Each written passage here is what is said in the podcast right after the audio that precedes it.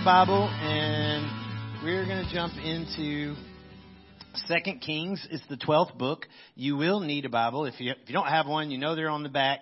Uh, or you can uh, look find one on your phone. Doesn't matter how you do it, but you're going to need one today, uh, as always, as we work through this. So, um, the focus of what we're talking about is something that I'm familiar with. This is a powerful story. It's one I love, so I'm pretty excited to talk through it and share it with you. But as you know, the story is a story of God. So just again, some of you have been here faithfully and you've heard this repeatedly, which is cool because that means that you're getting it in your head really well and you'll be able to tell the story of the Bible before all this is done. But it started before creation with God who created all things, including Adam and Eve. Uh, but Adam and Eve chose for themselves their own kingdom to rule their own way uh, to choose to be their own boss, so to speak, not to submit to the leadership of the Lord and the worship of the Lord. And as a result, sin entered the world, death entered the world. And God made a promise to Eve that a child from her uh, body, her own body, one of her own children, eventually would be the one who would deliver them from that, who would set the people of God free, that would redeem humanity, redeem all creation, in fact. And so we've been following the thread as God leads us towards that person or that child. It went through Cain and Abel. It went through uh, a time of a great flood when he protected that seed through Noah. We went through uh, Abraham as it went and carried on down. And you can follow all this in your Bible. You can go back and read it in Genesis. Through Abraham, Abraham had Isaac, and then Isaac had Jacob, and then Jacob had 12 sons who became the nation of Israel.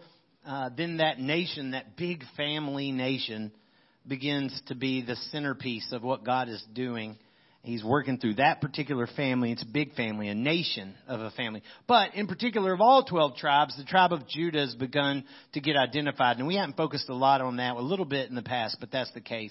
The people of Israel, as they become a nation, uh, they've been released from the bondage of slavery in Egypt and brought to uh, the place, the land that's their own. And they're given this land and they're sitting in this land and in the care of judges these judges that are ruling and leading and directing them. And they go through this cycle of repenting and sinning and repenting and sinning and repenting and sinning and judgment coming on them from God. And sometimes they just straight reap what they sow. There's just all this kind of discord going on in the land. They want a king. Uh, they choose for themselves Saul. It goes wrong. It's not great. It's not bad. It's not good. There are some good things, but overall it's a poor choice. God knows this. God had chosen David. God puts David in as king. And then we entered this time of kings. And your Bible uh, has a couple of books right in the middle First, Chron- First and Second Chronicles, First and Second Kings.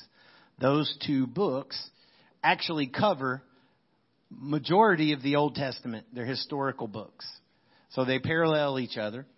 So you can read them side by side. Some of them say exact same things, kind of like the Gospels. The four Gospels tell the story of Jesus in different ways. Well, these do the same thing in the Old Testament and they record this history. And so we talked about kings and this time of kings. But there were also these people that spoke alongside the kings, prophets. Because they didn't have, like, you couldn't go to the bookstore and get a Bible. You couldn't go to the back table and get a Bible. You couldn't, you know, open your phone and have a Bible, obviously. There was one set of scrolls typically. They were in the temple. Sometimes they were copying them, but for the most part, you didn't really have access to it. So the person who spoke for God was a prophet. And I'm going to say this repeatedly as we talk through the prophets over the next several weeks, but just so you know, a prophet was not a fortune teller. A prophet was not what a modern uh, prophet looks like. And I'm, and, and I'm not getting into a big spill on that except to say almost every time, I really can't think of an exception. Prophets had one message. All of them.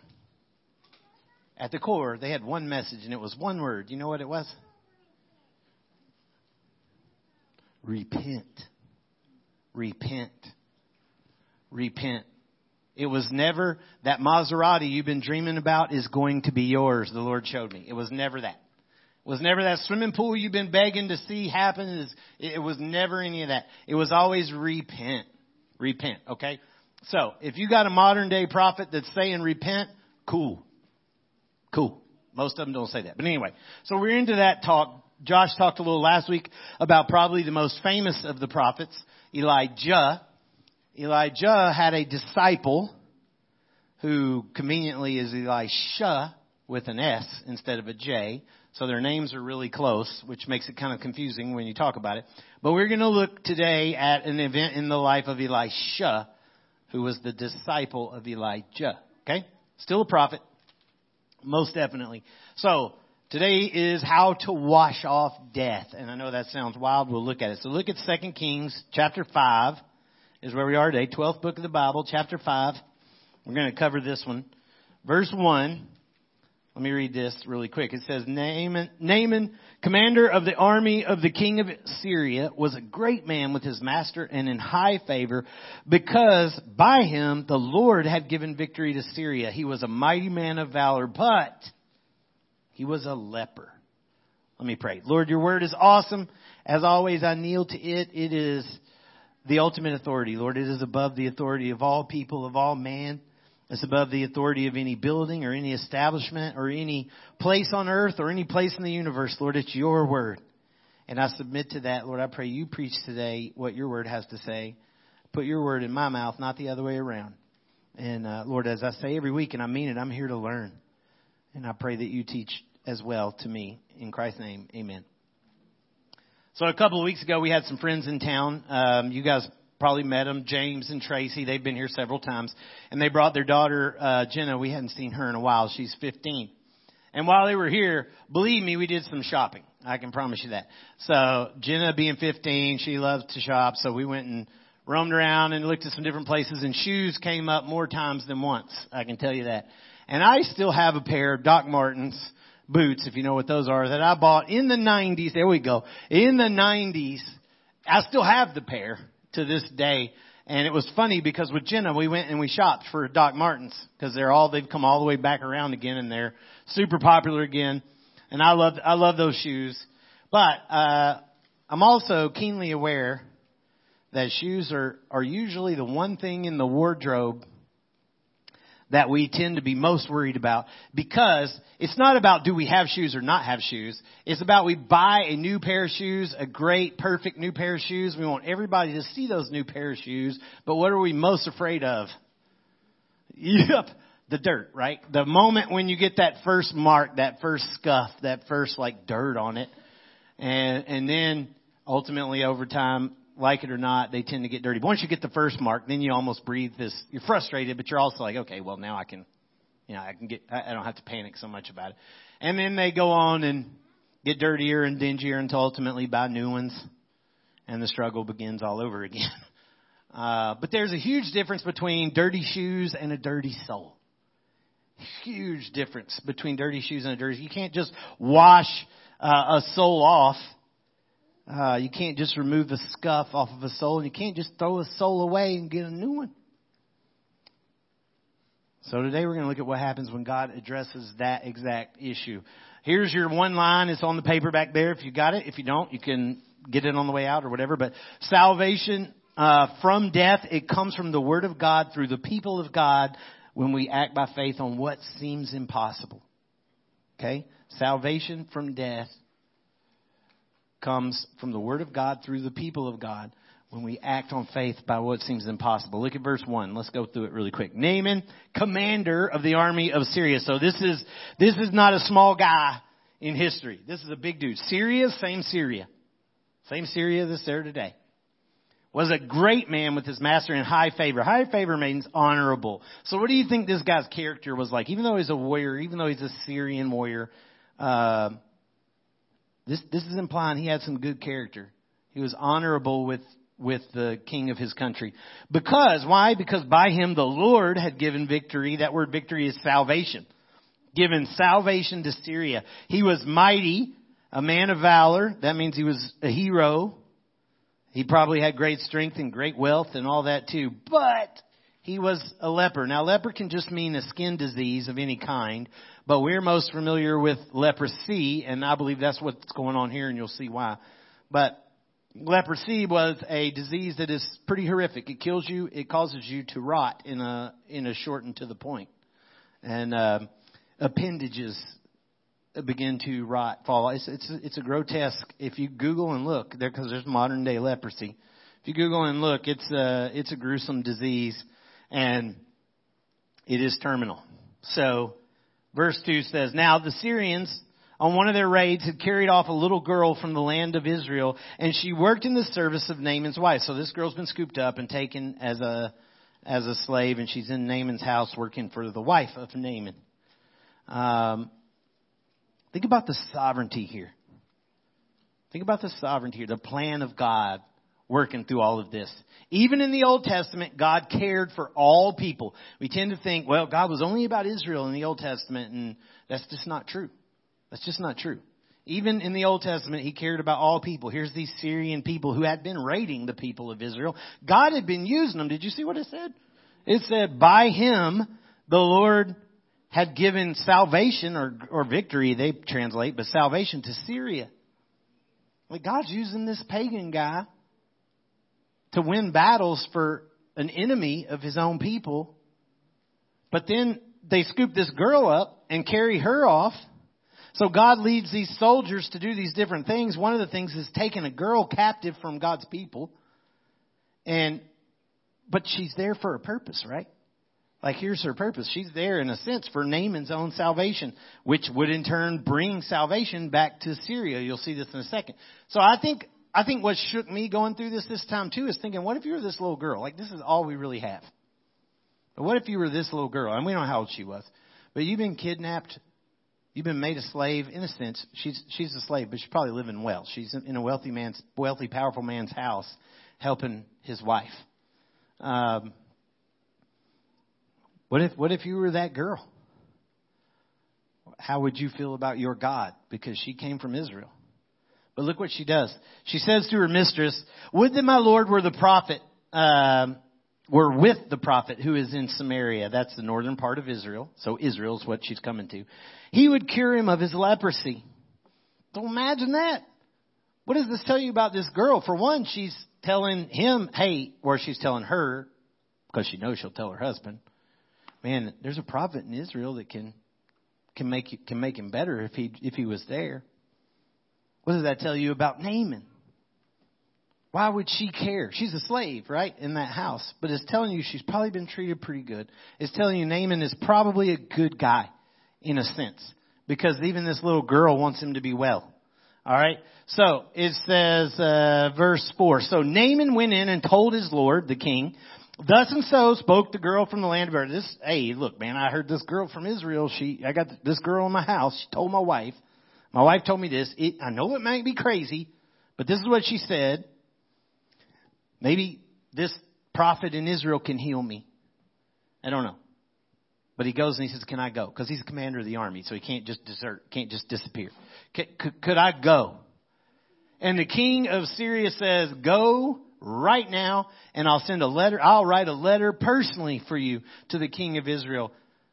Yes. I mean, this dude's excited for him. Man, finally, you know, and, and I'm just being honest with you. This guy probably looked like a monster. Probably looked like a monster.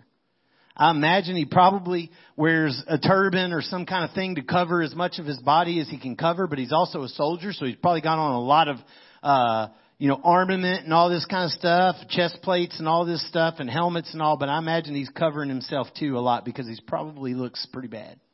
That would be my guess. And so the king of Syria is saying, man, have you earned that? I, if, if, if I can do anything to help you with that, I will. Please go see this prophet in Israel. And I'm going to write a letter to the king. So look what happens in verse 5. So he went. Taking with him 10 talents of silver. Uh, a talent's about 75 pounds, I think. So 75 pounds times 10 of silver. That's a lot. 6,000 shekels of gold. That's a little coin. 10 changes of clothing. So 10 wardrobe changes. New shoes. 10, times 10, ladies, right there. Uh, and he brought the letter to the king of Israel, which read, this is what the letter said. When this letter reaches you, remember this is from the king of Syria to the king of Israel. When this letter reaches you, know that I have sent to you Naaman my servant, that you may cure him of leprosy. Verse 7 says, when the king of Israel read the letter, he ripped his clothes. Now ripping your clothes, it was a sign of one of two things. Either absolute anger or mourning. Sorrow. I think in this case it's both. I think he's afraid and upset and terrified and at the same time really mad. Why is he so mad? Look what he says. Am I God to kill and make alive? That this man sends word to me to cure a man of leprosy? See, now we have the full word. This is why I think it was that word. And also killing and make alive. The context is life and death. This is not just a skin issue. This is that disease. So he's saying, you know, only consider and see how he's seeking a quarrel with me. This guy's picking a fight. He knows I can't heal anybody of leprosy. How am I supposed to do that?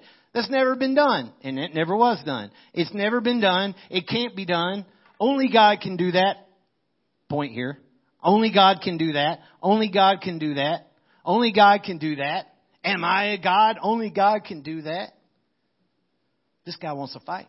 This guy's trying to start a war. He knows I can't do it, and he knows that when I say I can't do it, he's going to assume I won't do it, and then he's wanting to fight. He says it's all about a fight. That's what that's what this dude's thinking. This is all about a fight. This is going to be a war. Am I God to save or heal? You know, uh, we all drive past people on the freeway, on the edge of the freeway all the time, right? Freeway exits, I see them all the time. Um, I know, like Ed, I know has got a heart for the homeless. I know s- several people do. Um, but I can tell you the truth, man. I, I think sometimes how many how many of us maybe treat hurting people this way? Like, am I God? Like, I can't I can't turn their whole life around. I can't fix this whole problem. I can't change this whole thing. Or maybe we get defensive instead of trying to figure out ways to help them. Like, look, man, I worked hard for what I got. I mean, I did everything I can do. You know, I'm, I'm not, I'm not, I'm not God. This, your problem's not my problem. I mean, I, I, I want to uh, help you maybe, but at the same time, why don't you have a job? I see you here every day. You probably make more than I make. I see people hand you money all the time. You're probably skilled at this thing. Matter of fact, you may even have a home. You know, and, and in some cases they may. You know, note the king, you know, it's not that the, Right here when he's saying that the, the king says, I, I, am I God? He's right. He couldn't, he couldn't heal. He couldn't do that. But he knew Elisha was there. I mean, he could have done something. But instead, he goes straight to this defensive posture immediately. Like straight, doesn't even attempt to help. He just assumes the worst and goes to this horrible place. And I feel like sometimes we tend to do that too. We just assume the worst and we go to a defensive place instead of thinking about helping. Somebody says, man, I need a place to stay for a couple of days. Not in my house. I already got kids. I already got, you know, I, I only got one extra room. You know, we got, well, there's people going to be here, whether it's this, that, and the other thing. I'm not saying any of these things are wrong. I'm only saying we, I feel like, and maybe I'm speaking only for myself, but too often I tend to go straight to that defensive posture about something rather than, okay, what can I do to help? And, and the truth is, again, the king's not wrong because only God can save. But here's the thing God uses his people to do that.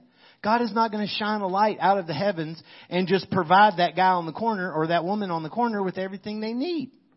He is not just going to answer somebody's prayer with dropping something out of the sky necessarily. It's going to be through his people. And if you're one of his people, then that's coming from you. Look at verse 8. But when Elisha, the man of God, heard that the king of Israel had torn his clothes, so, so, you know, Naaman makes this journey. He gives the letter. He's getting settled and all this. The king freaks out, not right in front of Naaman. He's probably somewhere now. This is a day or so, and he's freaking out. And word gets to Elisha that, oh my gosh, you're not going to believe what's going on. This guy came from Syria, tried to demand that the king uh, heal him of leprosy, blah, blah, blah. He says, he sent to the king and he said, why are you torn your clothes? What are you freaking out for? I like Elisha's style, man. Why are you freaking out? Stop it. Send him to me. Let him come to me now that he may know that there is a prophet in Israel. I love this. Let him come to me so he can know not just that there's a prophet. What he means is that the word of God is in Israel. The word of God is in Israel. A man of God is in Israel. That's what he's trying to say. In fact, look at verse 8 there. He says, Elisha, the man of God. In eight verses, you got God mentioned three times here, by the way. A man used by God, a man claiming he's not God, and now a man of God. Three times in eight verses. If you haven't figured it out, it's a story of God, right? Even though we got heroes and villains and whatever, this still is the story of God. Look at verse 9. So Naaman came with his horses and his chariots and he stood at the door of Elisha's house and Elisha sent a messenger to him saying, go and wash in the Jordan seven times and your flesh shall be restored and you'll be clean or the word is pure, made whole. So here's the picture. Imagine it. Here is this major warlord who has conquered and conquered and conquered not only is he powerful and feared, but he's frightening to look at. If you could define monster in a sense, this is the dude.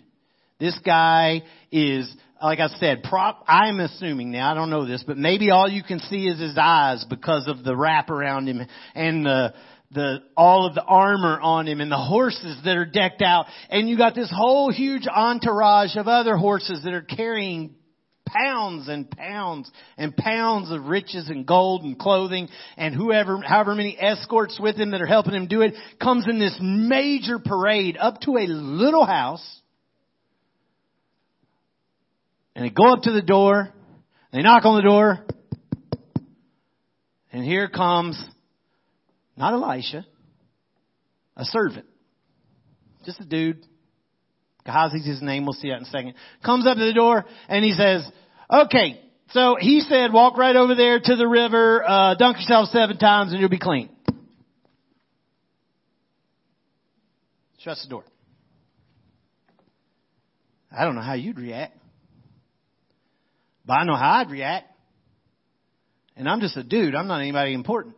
But man, I'd be like, are you joking right now? Are you jo- really joking right now? Like I come all that, this is what I, this is it, right? I don't even see the guy. I don't even get to see the guy. He's going to mm, he's going to disrespect me like that? He won't even stop long enough after all I did, all this I brought, he won't even stop long enough. And then he's going to punk me and tell me to go jump in a river. Man. And that's exactly what happens. Look what happens, verse 11. Naaman was angry and he went away. That, that word angry there, he's furious. He went away saying, I, look, I thought he would surely come out to me and stand and call in the name of the Lord his God and wave his hand over the place and cure, cure me of leprosy. Are not Abana and Pharpar the rivers of Damascus? Damascus is the capital of Syria, where he came from. So he's saying, my own rivers. Aren't they better than all the waters of Israel? Could I have washed in them and be clean? So he turned and went away in a rage. He's saying, man, I could have done that at home. There's water at home. What, what is, this clown wants me to get in his dirty river. And by the way, I've been to the Jordan. It is dirty. And it is gross in a lot of ways. He wants me to get in this dirty, filthy river. When I could have done that at home, I can wash off at home. And you know what else he wanted? And I mean, maybe I'm gonna throw a few stones here, but I'm okay with that. Uh, I'll tell you what else he wanted. He wanted uh, a show. He he wanted the the uh, you know the religious experience. I'm gonna stop short of naming names, but y'all know what we're talking about. You can go on TV and watch this junk all the time. Hands being thrown around, people being flung in the floor, you know, he, he wanted the big experience, like the big ceremony and display and the massive power and the crazy awesome, you know, yelling and people falling out. I mean, he wanted this big powerful display and everything. But God, that's what he expected. But what God expected was obedience. He wanted a display of power and everything else to just happen to him. Like just do some kind of crazy whatever and, but God wanted obedience. We, we all want salvation on our terms, let's be honest.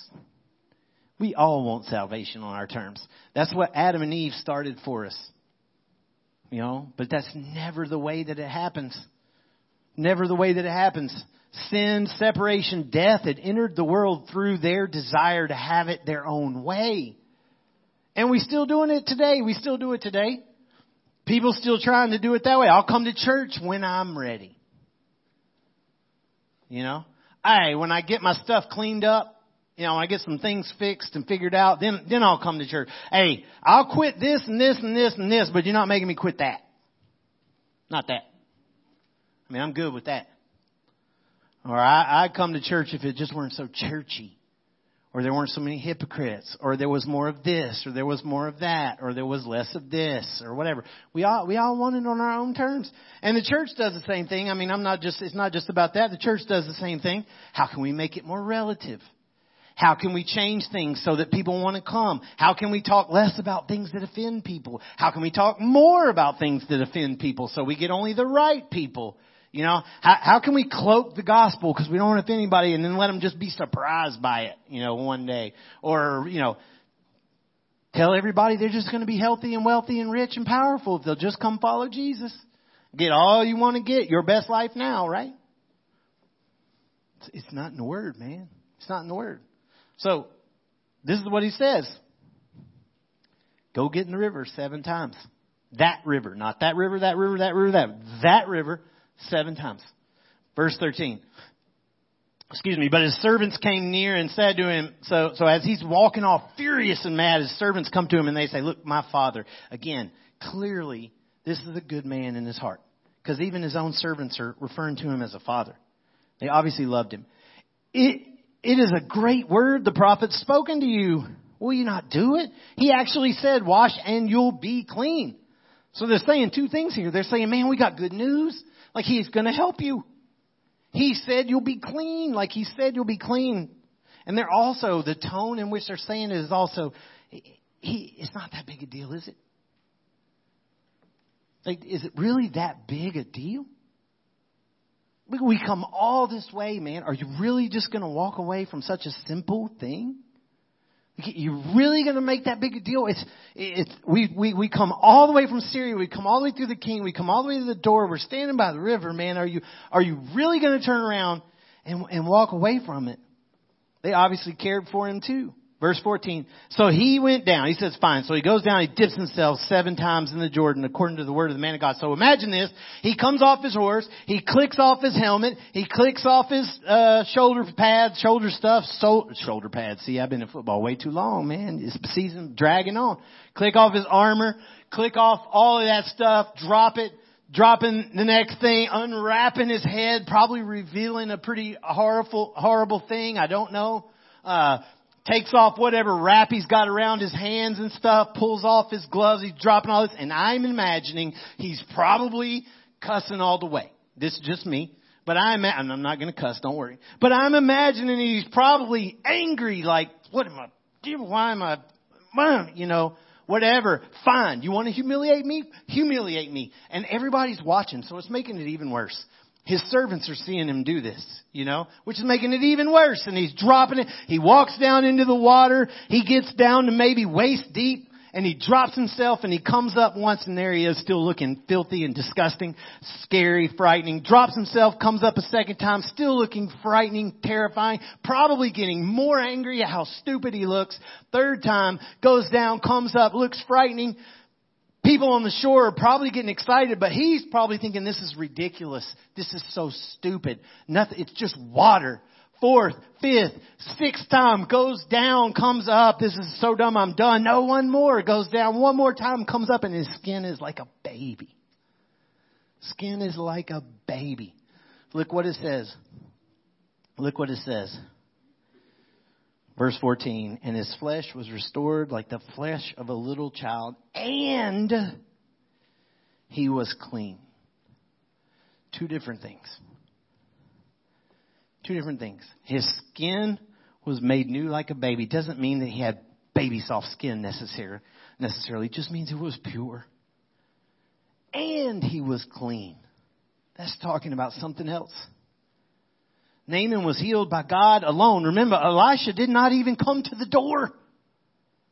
This is something only God did. What's the point of me pointing out that only God heals leprosy? Well, look at Mark. You don't have to turn to it. It'll be up there. Mark chapter 1 verse 40 says, a leper came to Jesus, imploring to Jesus, kneeling to Jesus and said, if you will, you can make me clean. No one has ever been cleaned of leprosy except for Naaman. Nobody. And only God did that. And he says, moved with pity, he stretched out his hand and touched him and said to him, I will be clean. Same word that was said to Naaman. Be clean. And immediately the leprosy left him and he was made clean. Point. Jesus is God. Jesus is God. 2 Corinthians 5:17. If anyone is in Jesus, he is a new creation. Baby, baby skin, man, new creation. The old has passed away. The new has come. You're clean. Think about this. Naaman's going to return to Syria. Naaman's going to go back to Syria. And, and, and, he is super popular there among the people and among the king. Everybody knows that. He is visibly changed by the God of Israel. Visibly, noticeably, totally different because of the God of Israel. And he now has a testimony and believe me, people are to ask. And he's to get to share the gospel. Verse 15. Then he returned to the man of God. So he goes rushing out of the water, shouting, yelling. He goes back to the door. He and everybody, they're all just celebrating and shouting and they run back up to the door. And, and, and, and this time he comes out and he stands there. So this time Elisha comes out and he said, behold, I know that there is no God in all the earth but in Israel. I love that, by the way. I like the way he words that. He doesn't just say, I know there is a God in Israel. He says, I know there is no God anywhere except here. So, accept now a present from your servant. But he said, as the Lord lives, Elisha says this, before whom I stand, I will receive none. And he urged him to take it, but he refused. Now, if the story ended there, it'd be great, but it doesn't. And we're going to get the last piece of this. It doesn't. All right. But he refuses the money. Instead, Elisha or uh, Naaman takes some earth to build a, a, a little temple for himself to pray to. That we'll skip down to verse 19, and he goes home or starts heading home. But when Naaman had gone from him a short distance, verse 20 says, Gehazi, this is the servant who'd come to the door, of Elisha, the man of God, said, See, my master spared this Naaman the Syrian in not accepting from his hand what he brought. As the Lord lives, I'll run after him and get something for him. So he's kind of judging the moment. He's going, What is this man? We living in this little bee house. We don't know what it looked like, but knowing he's a prophet is probably not much. We're living in this little bee shack, this busted up place out in the desert. We've been eating whatever we can scratch out of the dirt. We're doing the best. We're drinking that dirty Jordan water. You know, I don't know. But you earned this, dude. And that dude is blind, stinking rich, and he brought you stuff. You won't take it, I'll take it. Well, that's basically what he says. If you won't take it, I'll take it. Look what he does. So Gehazi, verse 21, followed Naaman. And when Naaman saw someone running after him, he got down from his chariot to meet him and said, is everything okay? Is everything okay? What, what happened? And he said, yeah, everything's good. My master sent me to you to say they look they uh, have there have just now come to me from the hill country of Ephraim two young men of the sons of the prophets. Please give them a talent of silver and two changes of clothes. So straight lie. He says, "Hey, we got some guests that come in. They're important people. Could you give us something?" Elisha wanted me to come get something for these couple of people, so he gives them a little bit. Uh, and then Naaman said, be pleased to, please take these. Least I can do. At least take 150 pounds of silver, at least two talents. And he urged him then, uh, uh, them on, excuse me, and he urged him and tied up the two talents of silver in two bags with two changes of clothes and laid them on two of his servants and they carried them before Gehazi. says, not only will I give them to you, but I'll let these guys carry them back because I don't know about y'all, but carrying 75 pounds on your back for a minute is going to get old. Uh, and he so he has them carry him. And when he came to the hill, so there's a hill looking down on the house, he took them from their hand and he put them in the house and he sent them in away and they departed. So at that point he says, "All right, y'all go on. I got it from here." And he takes them in the house and he hides them somewhere. Don't know where. Now we're back to the religion show, right? Now we're back to buying the miracle. Now we're back to sowing a seed to get your blessing. Now we got ways you can give back there. We got the black box. We got, you can give online. Giving is important. Giving is biblical. Giving is necessary. It's in the word. It's an act of worship. But if it ever comes to a point where somebody is telling you that you are buying something from God, you lost your mind. Walk away from that in two seconds. And that's basically what's happening. The man of God here takes nothing from a wealthy God. I mean, a wealthy man takes nothing from, even though he could have, but he takes nothing from him. Meanwhile, this servant who is a thief, why do I call him a thief? Because who did the miracle? God, right? Not Elisha and not him. God did the miracle. He's getting paid for it. This is what's happening. Elisha simply told Naaman here where to find it And it was Naaman's faith that made him well. Listen to me. It was Naaman's faith that made him well. That's important because Jesus says that a lot. You read the Gospels, as Jesus is healing people, He says, your faith has made you well on more than one occasion. If you're a follower of Christ, you've got the same responsibility here. We tell the dying where to find life. We tell the cursed where to find healing. That's what we do. It's through God's Word, and it becomes their opportunity to respond by faith. Two more verses here. Look at verse 25. So he goes in and he stands in front of Elisha, and Elisha says to him, Where have you been, Gehazi? And he said, Your servant went nowhere. Literally means uh, nowhere in particular is what it, what he's saying. Nowhere in particular. Now, I don't know about y'all, but when Sarah, when my daughter was a child, if I asked where she had been and her answer was nowhere in particular, it was very important that I found out right where she'd been. You know what I mean? Because there's no way she's answering that way unless there's trouble, right? So, verse 26. But he said to him, Did not my heart go? In other words, my heart broke when the man turned from his chariot to meet you. So he, he knew what, he knew what happened. He knew what happened. Was it time to accept money and garments, olive orchards, vineyards, sheep and oxen, male servants, female servants? Gehazi didn't get all that. It's just a euphemism for saying to be rich and wealth. Is it, is it a time to get rich and have all your dreams come true? Is that what this time is about? It wasn't that time. It was the time was about God's name being known through salvation to a pagan foreigner who would take it back to his nation. Not about taking profits for yourself in God's name. Verse 27. Therefore the leprosy of Naaman shall cling to you and you to your servants forever, your servants forever descendants, excuse me, forever. So he went out from his presence a leper like snow. So you got two men here, one diseased on the outside, seems clean on the inside. And then you got one who seems clean on the outside, but diseased on the inside. Uh, one author put it like this The punishment was a twist for Gehazi, who had gone to take something from Naaman, but what he received was Naaman's disease. Now the truth is, apart from the hand of God, neither one of them had any hope. Alright? This is the wrap up. Apart from God, neither one of them had any hope. Neither one of them. Jesus frequently used the picture of a river or water to describe salvation through him. Let me give you two little things here and we'll pray. Verse 10 of, or chapter 4 of John in verse 10, Jesus answers this woman at a well.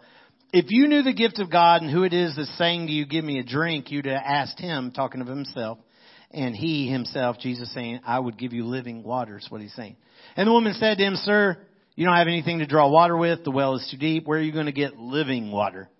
Are you greater than our father Jacob? He gave us this well to drink from and his sons and his livestock. Verse 13, Jesus said to her, Everyone who drinks of this water is going to be thirsty again, but whoever drinks of the water that I will give him will never be thirsty again.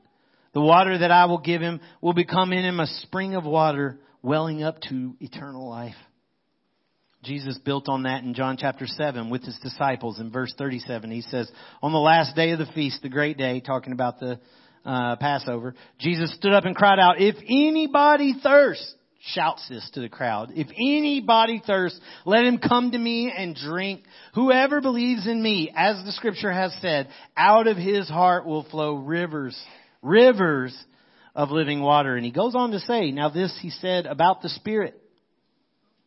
Uh, so he's, t- he's talking about the Holy Spirit when he's saying this, that it is like a river that pours out of us. It's like a river that pours out of us is a perfect picture of what happened with Naaman in this moment. Maybe you feel like um, sickness of the world's all over you. I don't know.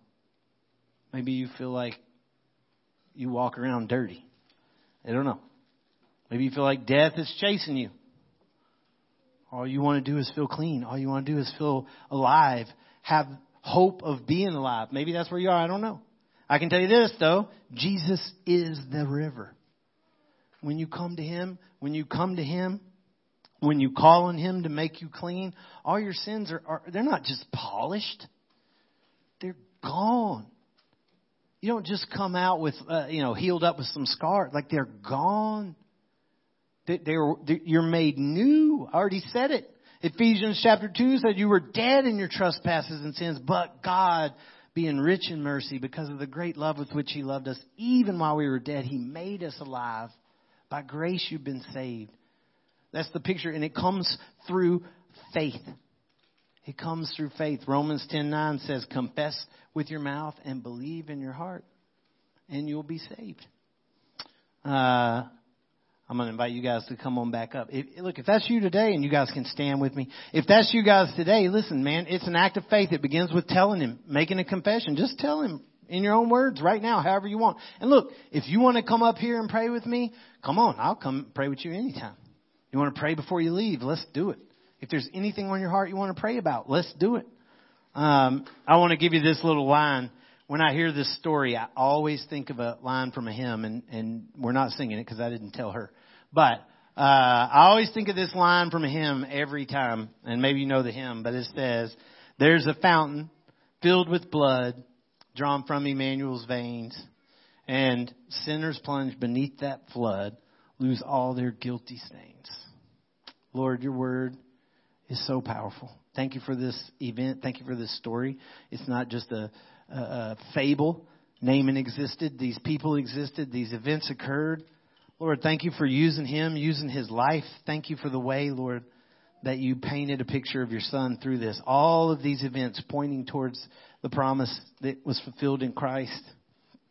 Lord, I pray there's anybody today that needs that, that needs to feel whole, that needs to feel pure, Lord, that needs to feel clean, that they would confess that to you, Lord. If there are people here who are already following you, that are already living faithfully for you, but also feel dirty, feel clean, Lord, renew their hearts.